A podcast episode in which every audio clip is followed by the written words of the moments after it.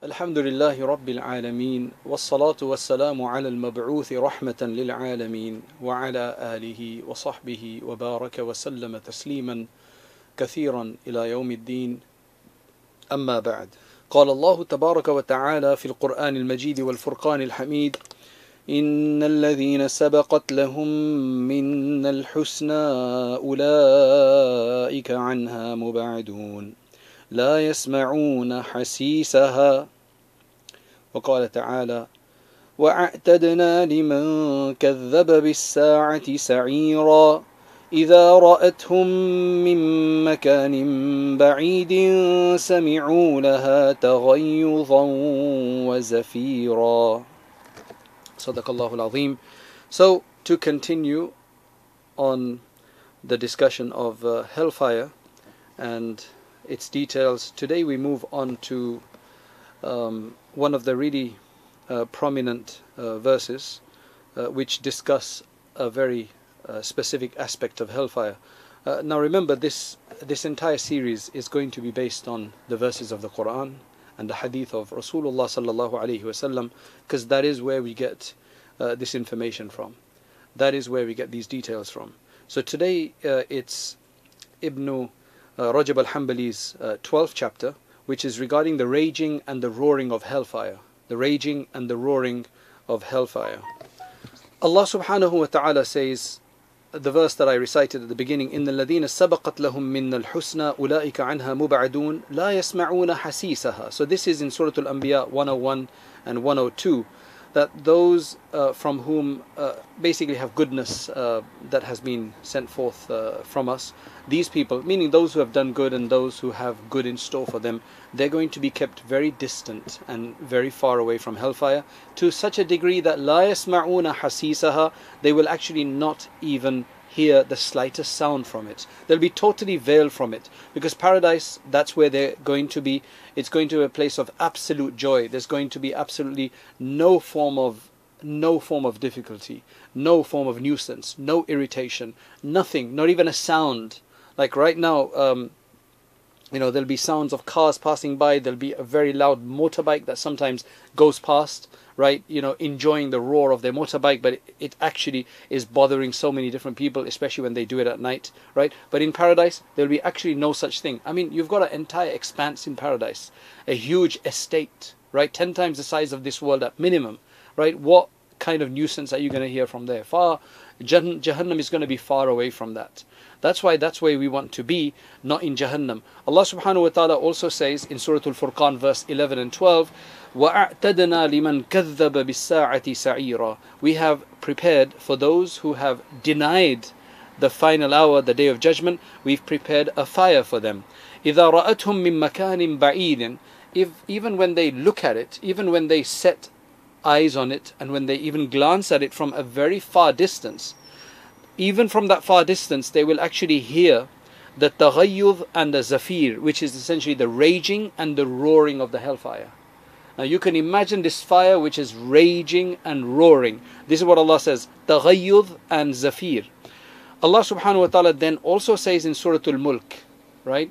And you must have read this verse, وَالَّذِينَ كَفَرُوا بِرَبِّهِمْ عَذَابُ جَهَنَّمَ وَبِئْسَ الْمَصِيرِ إذا ألقوا فيها سمعوا لها شهيقا وهي تفور تكاد تميز من الغيظ.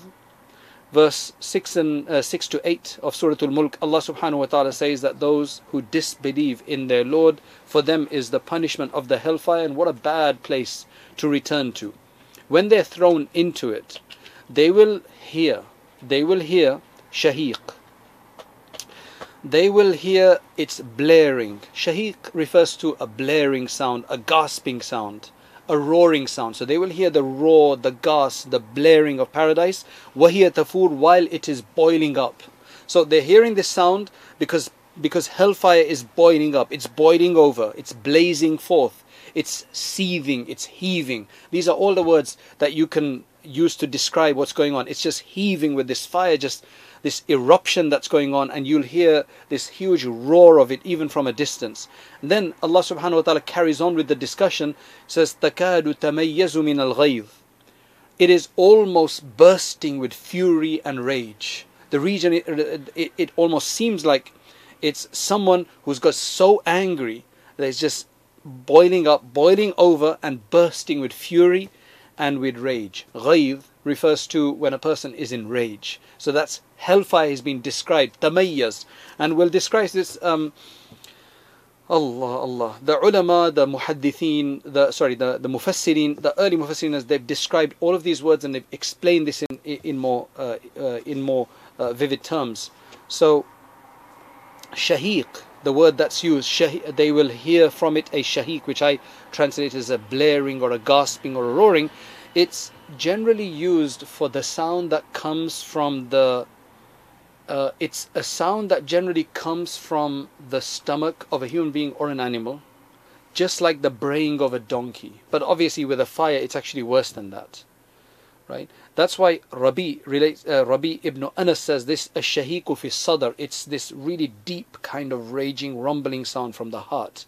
When you just magnify that to the to the hellfire, right?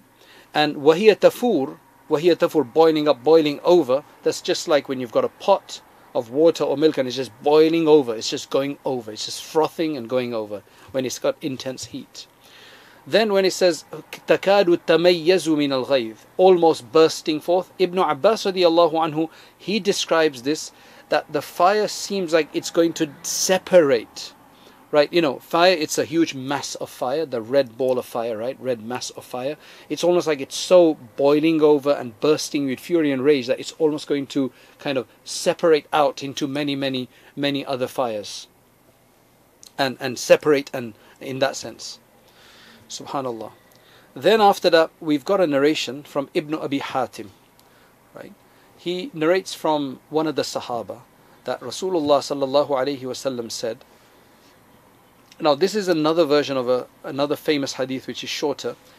Whoever fabricates upon me something that I've not said. So whoever makes something up, whoever fabricates a spurious narration, a fabricated narration, ascribing it to me, then he should, the, the famous hadith is he should make a place for himself in the hellfire. In this one there's an addition. He should make himself a place. He should prepare for himself, like get ready for a place, right in front of the eyes of Jahannam. A place right in front of the sight of Jahannam. Subhanallah. This, so somebody said, Ya Rasulullah, wa hal laha aynan, do, does the hellfire have eyes? So he said, yes. Haven't you heard Allah subhanahu wa ta'ala saying? So he used a verse of the Quran to prove it. And that is from Suratul Furqan verse twelve. إِذَا رَأَتْهُمْ مِنْ مَكَانٍ بَعِيدٍ سَمِعُوا لَهَا تَغَيُّضًا وَزَفِيرًا, which we've just read, right? That when the hellfire will see them from a distance, from a far distance. So the hellfire is witnessing the people that are coming to it, right? You, they will then, in that far distance, once hellfire sees them, they will then hear this تَغَيُّض and this zafir. Right, this boiling over, this rage, and and this blaring, and uh, and other uh, other sounds. Allah save us. Allah protect us. Then Ibn Abd, uh, Ibn Abbas radiyallahu anhu mentions another thing. He says that when a servant is going to be dragged to the hellfire, hellfire will start blazing and seething. Thereafter, that it will start roaring, and there's going to be nobody left who will not be scared. Everybody will be frightened, frightened be, because of that. Ibn Abi Hatim has transmitted this from Ibn Abbas radiallahu anhu. Then uh, another one is from Ka'b. Ka'b says, there's nothing that Allah subhanahu wa ta'ala has created except that it hears the roaring of hellfire both morning and evening twice a day, except the human beings. Just us and the jinn, right? The thaqalain, the humans and the jinn. We're the only ones who do not get to hear this. So at night, uh, in the evening and in the morning, they hear the roar of, roar of hellfire. Because we're the only two creations who are going to be reckoned. We have the hisab and the adab. We have the reckoning and the punishment.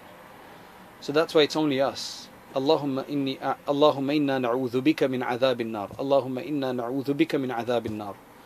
Remember what we've learned already is that it's something to seek forgiveness from. A refuge.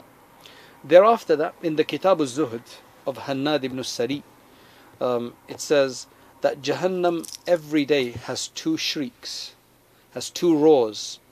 Everybody except except the uh, Jahannam, except the humans and the jinn, everybody else is to hear them. And that's mentioned from a number of different people. Even Dahaq, another great uh, Mufassir, says Jahannam has a roar. Well, this one is actually about the Day of Judgment. Jahannam will roar on the Day of Judgment.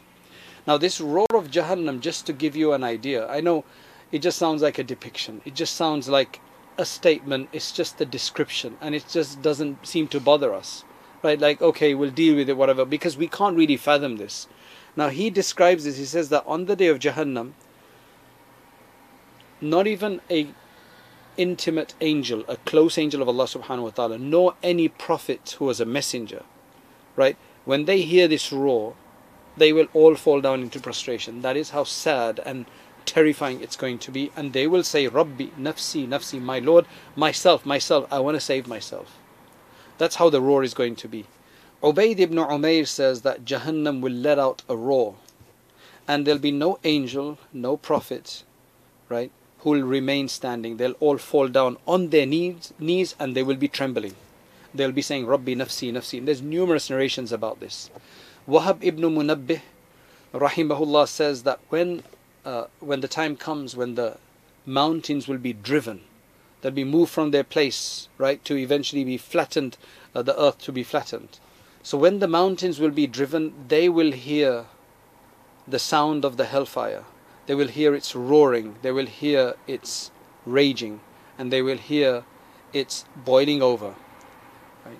And at that time, even the mountains will shriek, just like women shriek, right, when they're in an intense pain.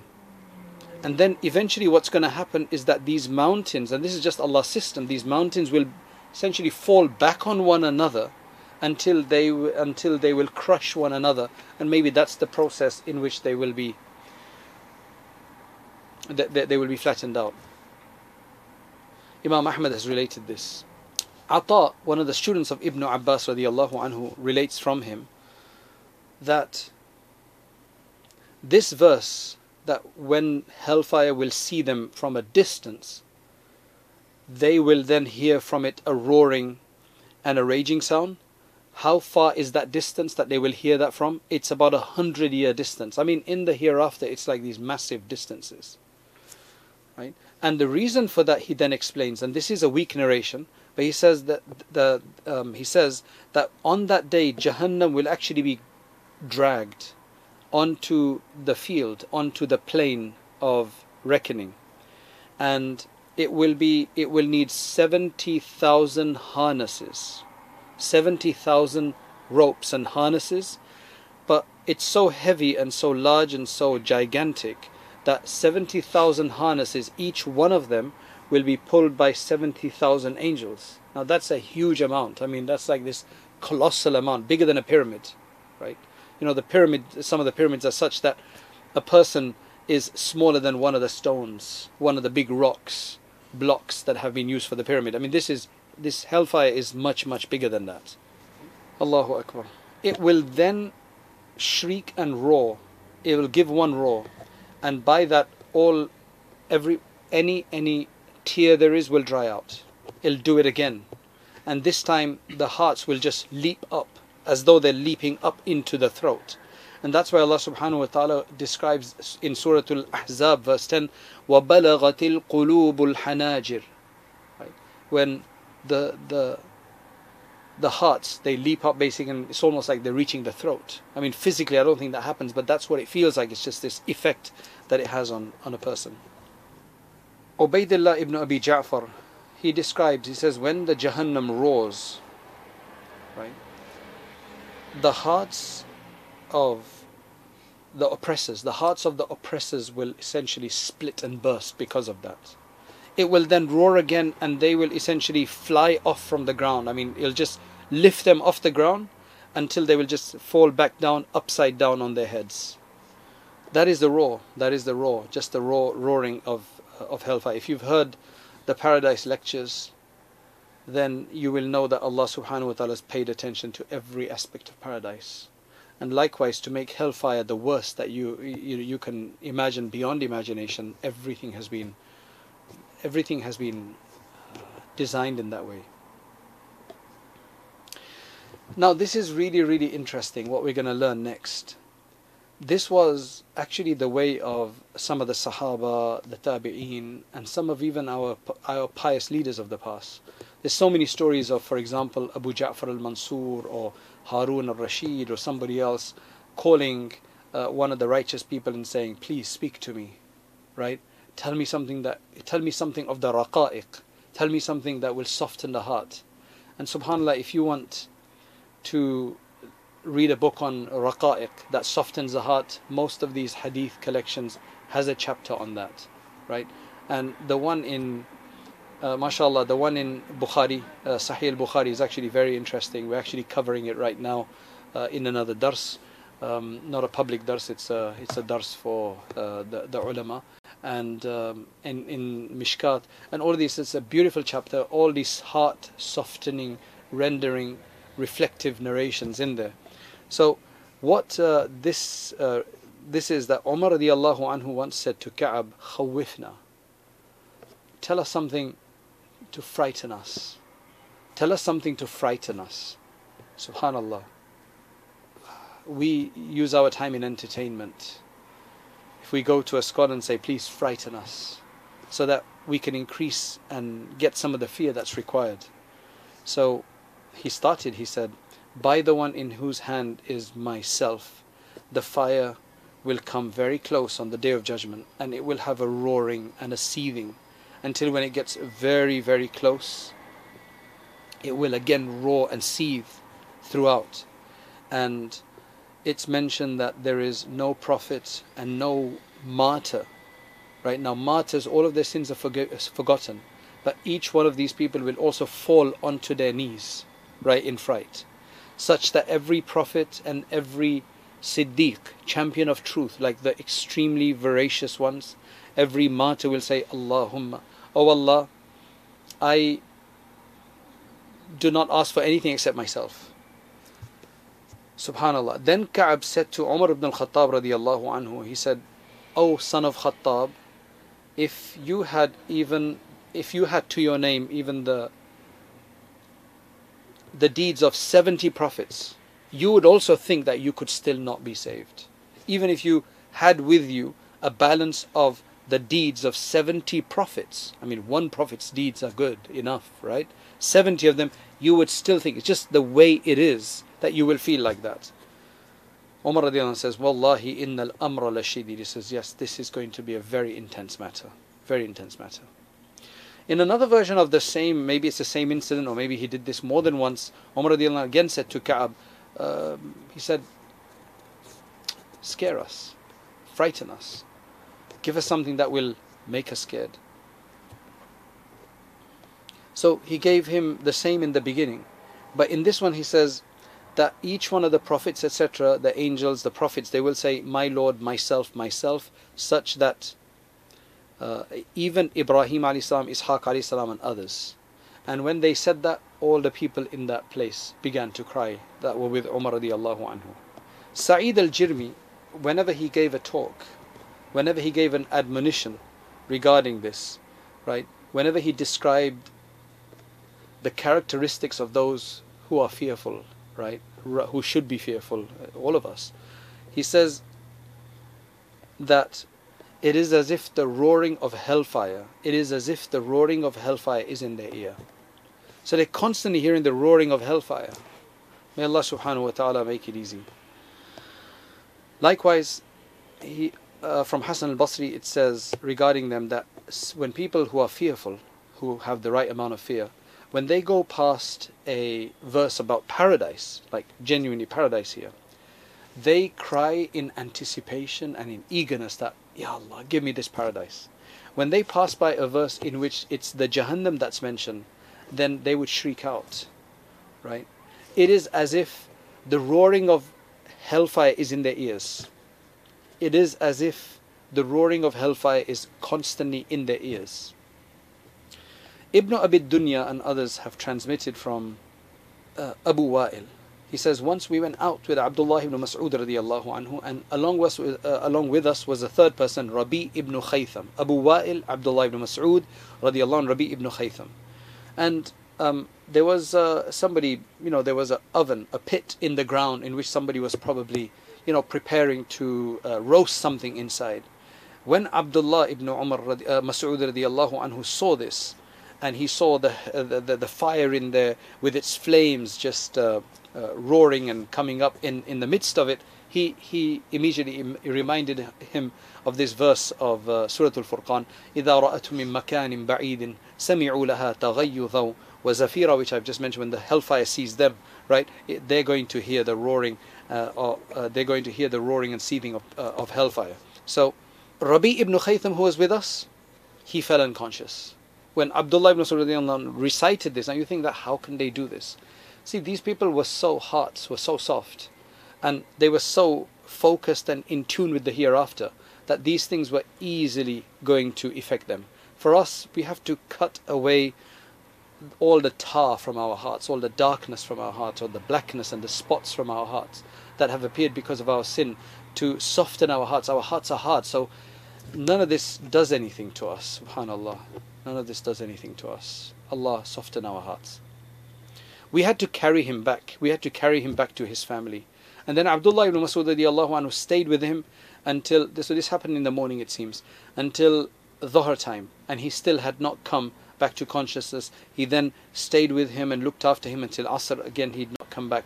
Then until Maghrib, and only after that. So the, pretty much the full day, uh, the, the daylight hours that this person remained like that. After that, Abdullah ibn Mas'ud radiallahu anhu went back to his family.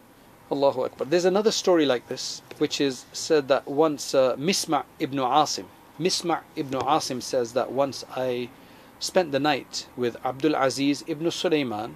So Abdul Aziz ibn Sulayman and Kullab ibn Jari and Salman al-A'raj. And we were on one of the beaches. We were basically on the coast. So there's four of us. Misma' ibn Asim, Abdul Aziz ibn Sulayman, Kullab ibn Jari and Salman al-A'raj. Right? Kullab began to cry until we thought that why is he crying so intensely? It's as if he's going to die. So then Abdul Aziz ibn Sulayman, he began to cry because of seeing him cry. Then after that, Salman started to cry. Now remember, with us, people would probably start making fun of one another. But here, these people had all soft hearts, so they started crying. I was the only one left. I could just not understand, right? He says, I also cried because of them crying, but I just couldn't understand what had made them cry. But I saw them in that sorry state and I started crying, right? I mean, we have this impact on one another. I guess that's what human beings.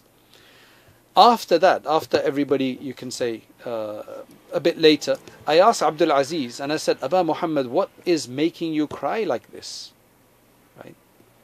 He says, Wallahi, you know, when I looked at the ocean and I saw the waves, right? I saw the waves just crashing upon one another, and that just reminded me of the crashing of the flames of hellfire and its shrieking and its roaring and so on. And that is what made me cry. I just remember that it made me cry. Then I asked Kullab the same thing, and he said, and it is as if he'd heard his story, like he'd heard the same reason. So he told me the exact same thing. He hadn't. I, I'd asked them separately.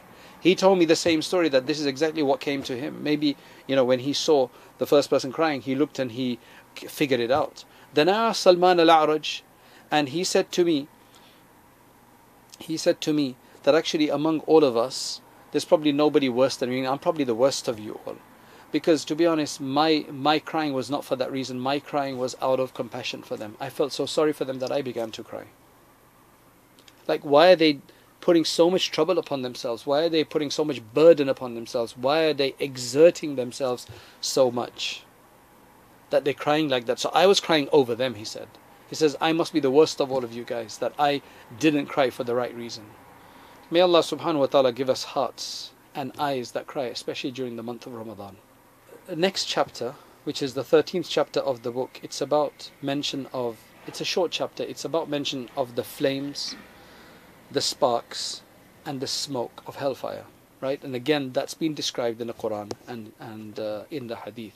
So Allah subhanahu wa ta'ala says in Surah Al-Waqi'ah, verse forty-one to forty-four, وَأَصْحَابُ الشِّمَالِ مَا أَصْحَابُ الشِّمَالِ في سموم وحميم وظل من يحموم لا بارد ولا كريم. This is again another place where Allah subhanahu wa ta'ala has described hellfire. He says that these will the, the people of the left. So there'll be people of the right. There'll be the forerunners who are the best. Then you've got the people of the right who will be good. And then you've got the people of the left. They'll have to be taken towards the left on the uh, on, on the day of judgment towards hellfire. And then Allah says, Ma ashabu shimal, who are these people? Do you know who they are? They're going to be in samumin wa hamimin. Samum and hamim. Now samum is a fierce blast of fire, right? That's samum, a fierce blast of fire. That's how it's been described. And hamim, uh, or it could be, uh, sorry, samum could mean fierce blast of fire or a scorching wind, right? Samum generally refers to a very hot wind, but here it's a scorching, burning wind, right? And number two, hamim is boiling water, scalding water, right? Water that will essentially just tear you up and burn, burn everything. Then that's going to be for them. That's number one. Uh, you're talking about the wind, water, وَظِلٍّ مِّن يَحْمُومٍ, shadows of black smoke, shadows of intense pitch black smoke. That is what Allah says. Then Allah describes them saying, and now before we go on to the next part, the next verse, what's going on here is Ibn Abbas radiallahu anhu says, right, that, well, Ibn Abbas says that this this is a shadow of smoke, shadow of smoke, of black smoke. And this is what numerous others said, this is the smoke of Jahannam, this is the wind. And this verse, really interestingly, is talking about three things that people find relief from heat from in this world. When you're really hot, what do you do? You're going to put on a fan, or you're going to open the window, and you're going to expect a cool breeze. Because a cool breeze or wind in a hot day, right, if it's a cool one, it's going to be, mashallah, amazing and full of Uh, full of uh, full of relief. So that's the first thing. Number two, you want some cold water, right? You want some cooled water. And number three, you want to find a shade. You're looking for a shade because you want to be out of the glare of the sun. These are the three things that you will look for, right? Now in hellfire, these three things will be available, but they'll be in the worst position. So the first thing is that the the the the, the wind will actually be a fierce blast of fire, fierce, a scorching wind, a burning wind. So that's not going to provide any relief. Number two, the water is going to be boiling, scalding water. And number three, anything that may even resemble, Allah may make it, I mean, because that's how He describes it, resembling a shadow, uh, a shadow of something, so that you can go in there and find some shade. That will be made of black smoke. You'll go in there and you'll probably suffocate. That's why Allah subhanahu wa ta'ala then says in the fourth verse afterwards, La baridin wala karimin. These things are neither going to be cool and neither are they going to be refreshing. They're not going to be benevolent in any way. They're not going to be giving you any kind of uh, respite. It's not going to refresh you. It's not going to give you any kind of relief. Allah save us. Then after that, in Surah Al-Mursalat, Allah subhanahu wa ta'ala mentioned something else about this. Allah says in verse thirty of it, انطلقوا إلى ظل ذي ثلاث شعب لا ظليل ولا يغني من اللهب إنها ترمي بشرر كالقصر كأنه جمالة صفر ويل يومئذ للمكذبين. So verse thirty and onwards, Allah says, uh, speaking to the hellfire, uh, people of hellfire, go. Go and walk, to go and trek and uh, make your way to this shadow, to this shade that is made up of three columns. That's what Allah says.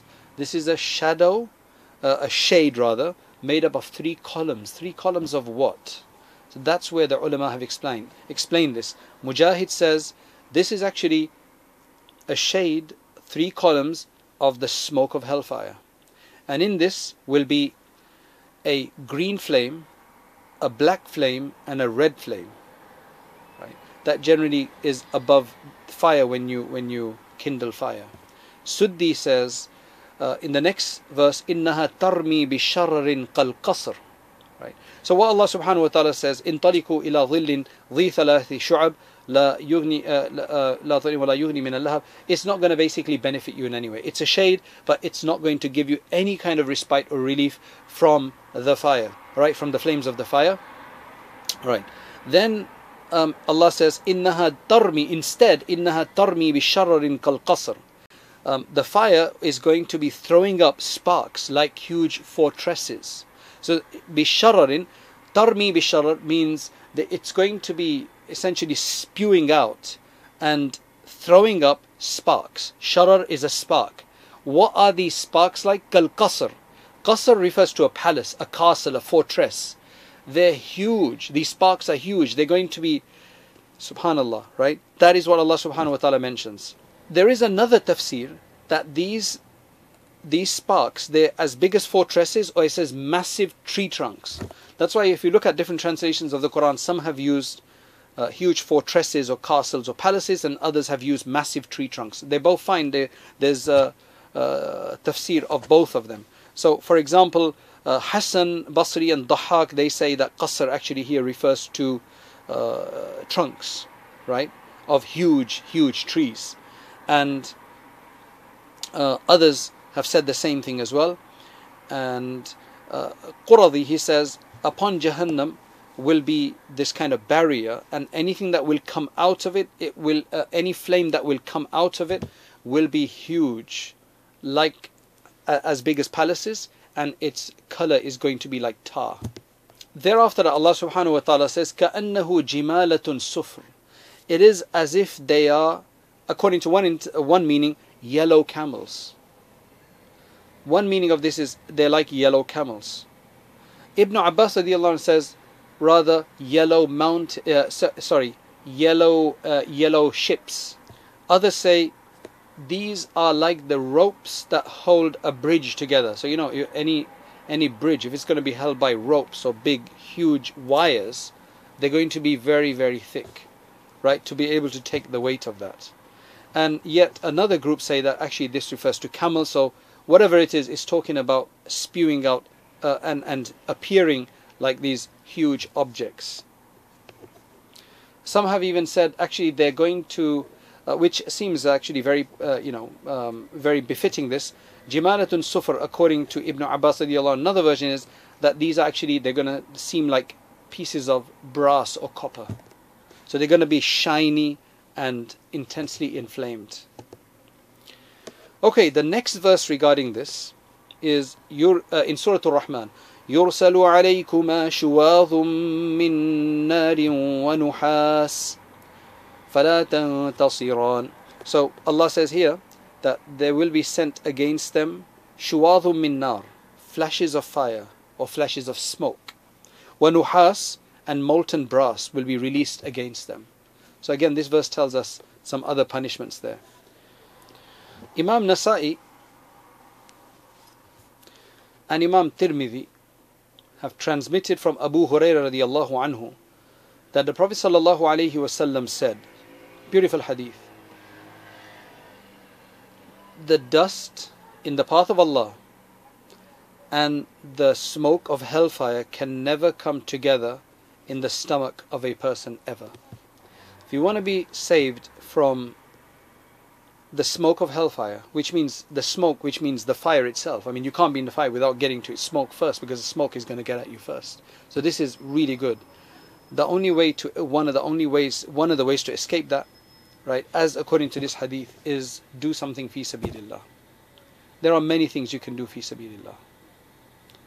Fi sabilillah, going for Hajj, going for Jihad, going uh, for Da'wah. Fi sabilillah, right? Doing anything else, take, undertaking a journey for the sake of Allah subhanahu wa ta'ala to study the knowledge and ilm. That is also fi sabilillah. And in that, I guess you're not gonna, I guess there's gonna be no dust in a five-star flight, in a, in a, there's gonna be no dust, you know, in five-star arrangements, first class, you know, limousines and chauffeur driven. I mean, there's gonna be no dust in that. Subhanallah, subhanallah. in Hajj, I guess, regardless of where you go, I mean, I don't know, I've not done a five-star um, Hajj with trains, but you, you definitely get some of that in there. May Allah subhanahu wa ta'ala accept it. May Allah subhanahu wa ta'ala accept it.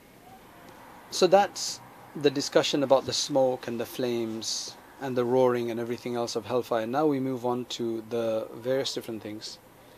This is going to be about the springs of hellfire, the lakes of hellfire, water sources, liquid sources of hellfire. We'll take it bit by bit. It's related from the Prophet ﷺ that he said, Wailun, Wail, is actually a valley of hellfire, in which it'll take a disbeliever about forty years to descend down into, right, before he can get to its depths. Bazzar has another narration from Sa'd ibn Abi Waqqas radiallahu anhu, where he says that I heard the Prophet sallallahu alaihi wasallam saying, in the hellfire is a large rock, which is, it's, it's like a mountain, it's like a rock, right? It's called the Wa'il. And the people are going to have to, they, they, this is going to be one of the punishments. You know, in this world, you go to rock climbing. It's an hobby, it's a hobby, it's a, it's a recreation. In hellfire, right, there will be punishments of making somebody climb this rock. SubhanAllah. That's why there's another, I'll, I'll explain this more because there's other narrations that mention. Ibn Abi Hatim has transmitted this from Abu, from Abdullah, that he says, Wa'il, so Wa'il has been described as a few different things. Mostly Wa'il is a valley in Jahannam full of pus.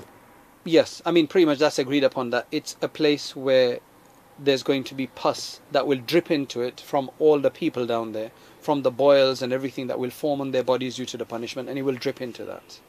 Atta ibn Yasar relates that the Wa'il is such a valley made of, of this pus or inflaming pus or whatever it is, that if mountains were driven into it, they would actually melt because of it, because of its heat. Malik ibn Dinar says, Wa'il is a valley of Jahannam in which will contain different forms of punishment. It's almost like, subhanallah, like a, like a fairground, right, where different things will take place for the people who are there. Now, related to this, there's a verse in the Quran where Allah subhanahu wa ta'ala said in Surah Al-Muddathir, verse seventeen, سَأُرْهِقُهُ صُعُودًا, سَأُرْهِقُهُ صُعُودًا, which basically means, I will soon force him to climb a steep ascent, a steep hill.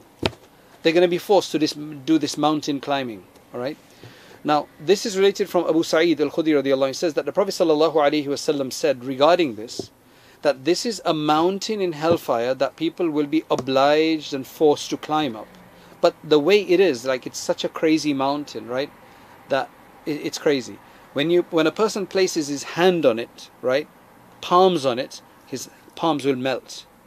When he raises them, his palms will come back. It's just so hot or whatever, right? But then it'll be regrown. When he puts his foot on there, it will also melt. When he takes his foot off, then it will come off. And it will take about seventy years to climb this. Somehow they'll be forced to climb up this. And then after that they will be thrown back down from the other side similarly. Another version from Ibn Abbas radiallahu anhu relates that this is an extremely slippery slope of a mountain. Right? That a transgressor is going to be is going to be forced to climb, and he's going to have to climb it. But he's going to keep slipping around on there, right? Until eventually he's going to fall into the uh, into the fire below. Right? There's going to be people who's, who are going to be forced to climb this over and over and over again. It's just going to be an activity. It's going to be a punishment activity in hellfire. They're going to have to be uh, forced to climb on it, and then in order to add some other difficulties there, they're going to be pulled in front of them with the iron chains, and behind them they're going to be beaten with iron bars. So they're going to have to climb.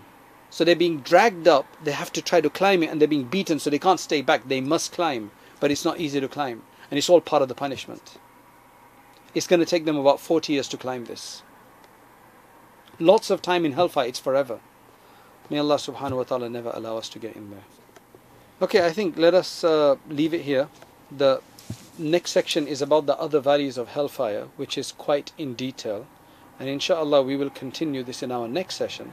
So may Allah subhanahu wa ta'ala allow us to use this Ramadan to develop our fear, soften our heart, understand and reflect over, uh, gain some fear of hellfire, and may Allah subhanahu wa ta'ala turn our entire concentration on gaining paradise, because the doors of paradise will be opened up in, uh, in, in Ramadan. The doors of hellfire are going to be closed and shayateen are going to be locked up. So inshallah this is the time for it. There's, if you can't use this time, then I don't know what time we can use. So we ask Allah subhanahu wa ta'ala to make this a really profitable Ramadan and one better than any before it, and really allow us to come out of it clean and purified inshallah. Jazakallahu khair. Allah bless you. Assalamu alaikum wa rahmatullahi wa barakatuh. Jazakallahu khair for listening. May Allah subhanahu wa ta'ala uh, bless you. And if you're finding this useful, you know, um, uh, as they say, do that like button and subscribe button and forward it on to others. Jazakallahu khairan. Assalamu alaikum wa rahmatullahi wa barakatuh.